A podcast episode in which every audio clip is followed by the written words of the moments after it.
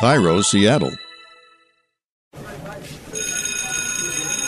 It's time to get schooled with a professor, Sean Clayton. And welcome to Schooled with a Professor. We got a great one to uh, get into this week in the sense that, uh, you know, it, it's that ratings time where you go and basically go position by position, team by team, and, you know, give ratings. And, of course, one of the ones that was so interesting last week, because I know I was asked about it uh, when I did my Pittsburgh radio hit on the fan, is that, uh, you know, they had the quarterback ratings. And, of course, that's always one of the most interesting. I used to do them for so many years and, uh, you know, broke them into elite and the Chad Penningtons and the guys like that uh, into different categories. But Bruce Gradkowski, former N F L quarterback, grew up in Pittsburgh.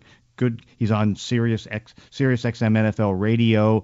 Uh, he's also, you can hear him in Pittsburgh on the Fan. You can hear him on Fox Sports Radio. But also, uh, he works for Pro Football Focus, and he did the quarterback ratings. And pretty much, Bruce, I mean, the ratings that you had were kind of right in line with what I had.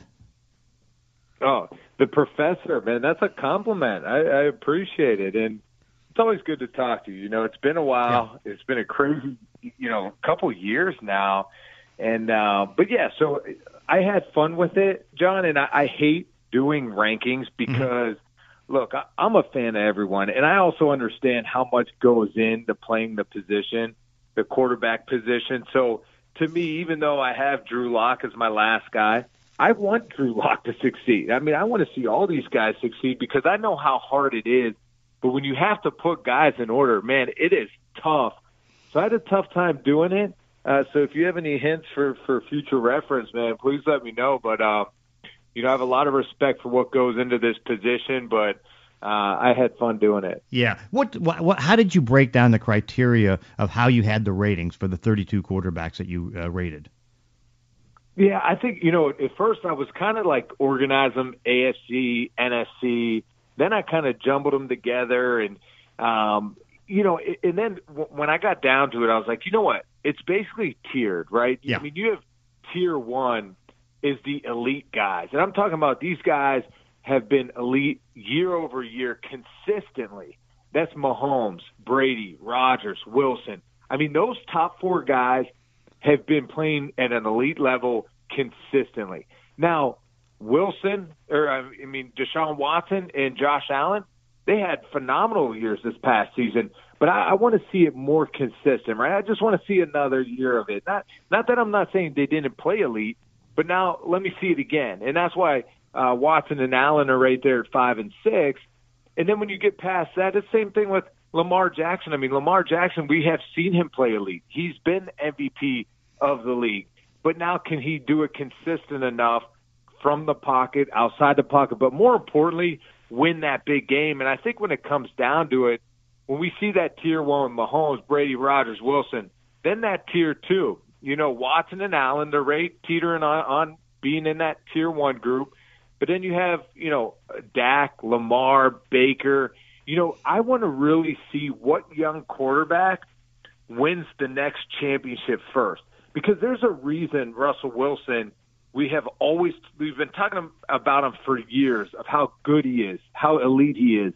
It's because he was in Super Bowls his first couple years, you know, early on in his career, and that just really gets you on that stage. So I think when, when you look at Mahomes and what he has done lately, and now it's like, okay, who's that next guy? Can Dak get the Cowboys to the Super Bowl? Can Lamar Jackson? Can Baker Mayfield? Can Josh Allen?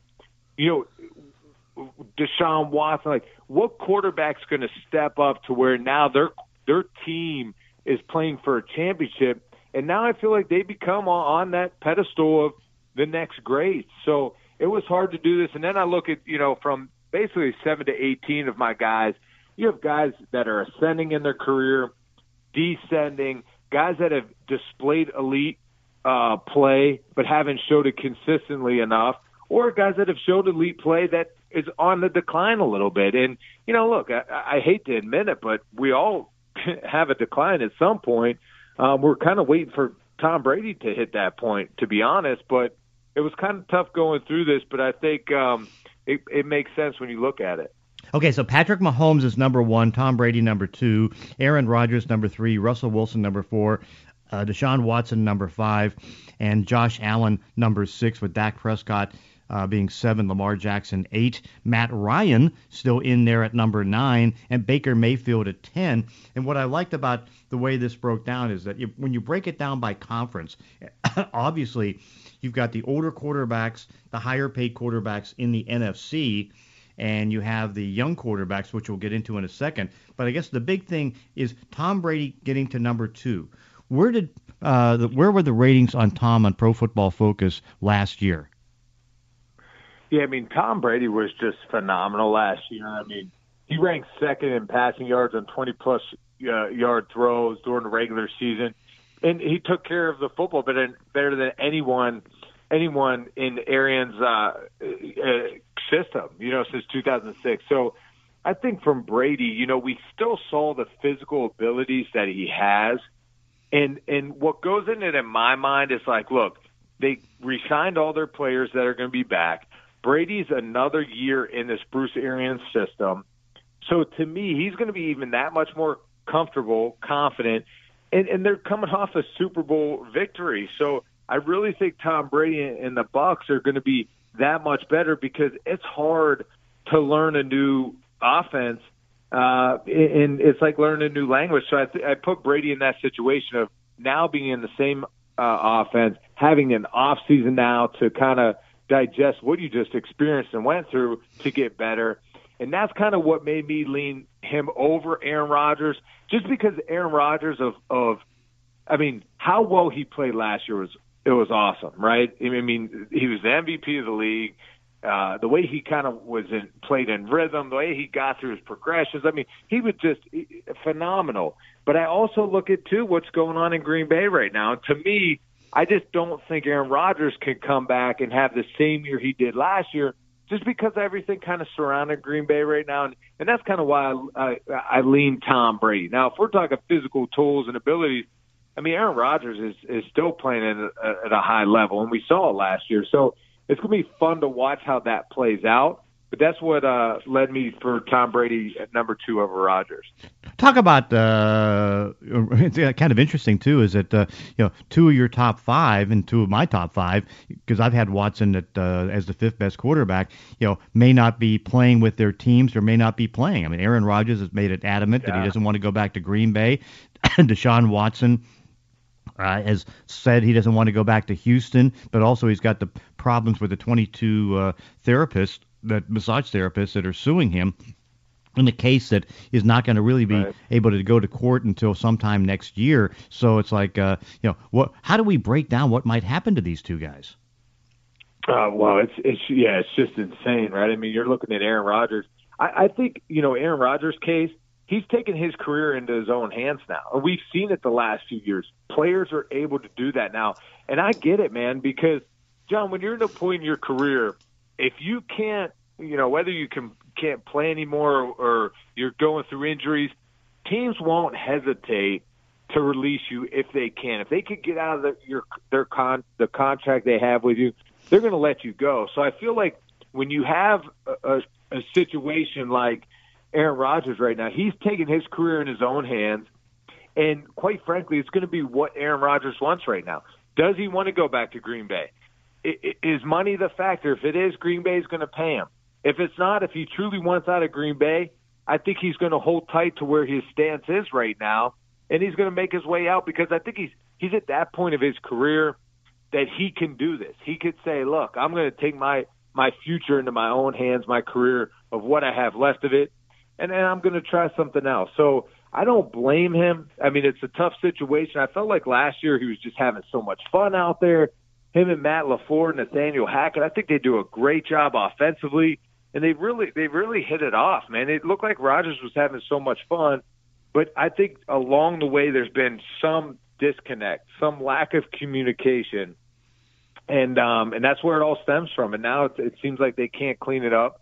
And Deshaun Watson, there's just a lot of off-the-field stuff they got to continue to go through. So who knows how that's going to shape up. But you're right, two, two of the top quarterbacks in the league that kind of question marks on, you know, are they going to be back with their teams or not? Yeah. What uh, talk about the decision to have Russell Wilson as number four. Yeah, well, Russell Wilson to me, I mean, he's one of my favorite quarterbacks. I think last year he was two on my list. And this year, you know, he, he exploded on the scene this past season, right? I mean, the first eight games, he was our top-ranked Q B with a ninety-three point three overall grade. And then, you know, through the second half of the season, the wheels fell off. I mean, he just took, took way too many sacks. And I know that Wilson's line has not been the greatest around him, um, you know, but also, too, I mean, he, he plays a part in sacks. I mean, quarterbacks, you can't deny it. They play a part in the sacks, not just the offensive line. So I think Wilson has to clean up his game a little bit. But I think Wilson is what he is, right? No matter who the offensive coordinator is, he's going to play well. He's going to always bring his fun, phenomenal, extending the play type excitement to games. And I think with new offensive coordinator Shane Waldron coming over from the Rams, it's going to be a unique, different offense that um, that I think will help elevate Wilson's play on what his strengths are. So I'm I'm excited to watch that, and and I want to see Wilson play as consistent as he, as he did last year over the first eight games. I want to see it through the whole season because I'd love to see him win an M V P.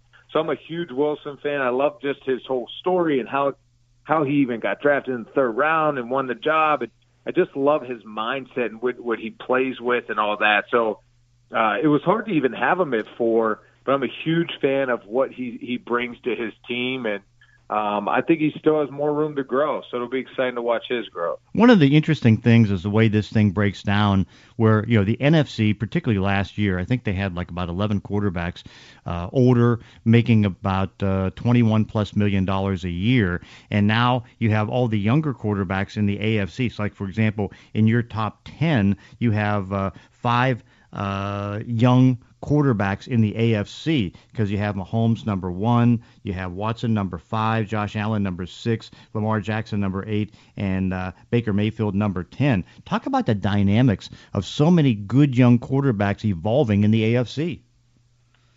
Yeah, and that's what's exciting to see. I mean, it's, it's fun, and that's why I can't wait to see who starts battling Mahomes in the A F C? You know, I mean, the Browns have built just a phenomenal roster around Baker Mayfield. I think Kevin Stefanski, last year with no off-season program, he has to implement a whole new offense.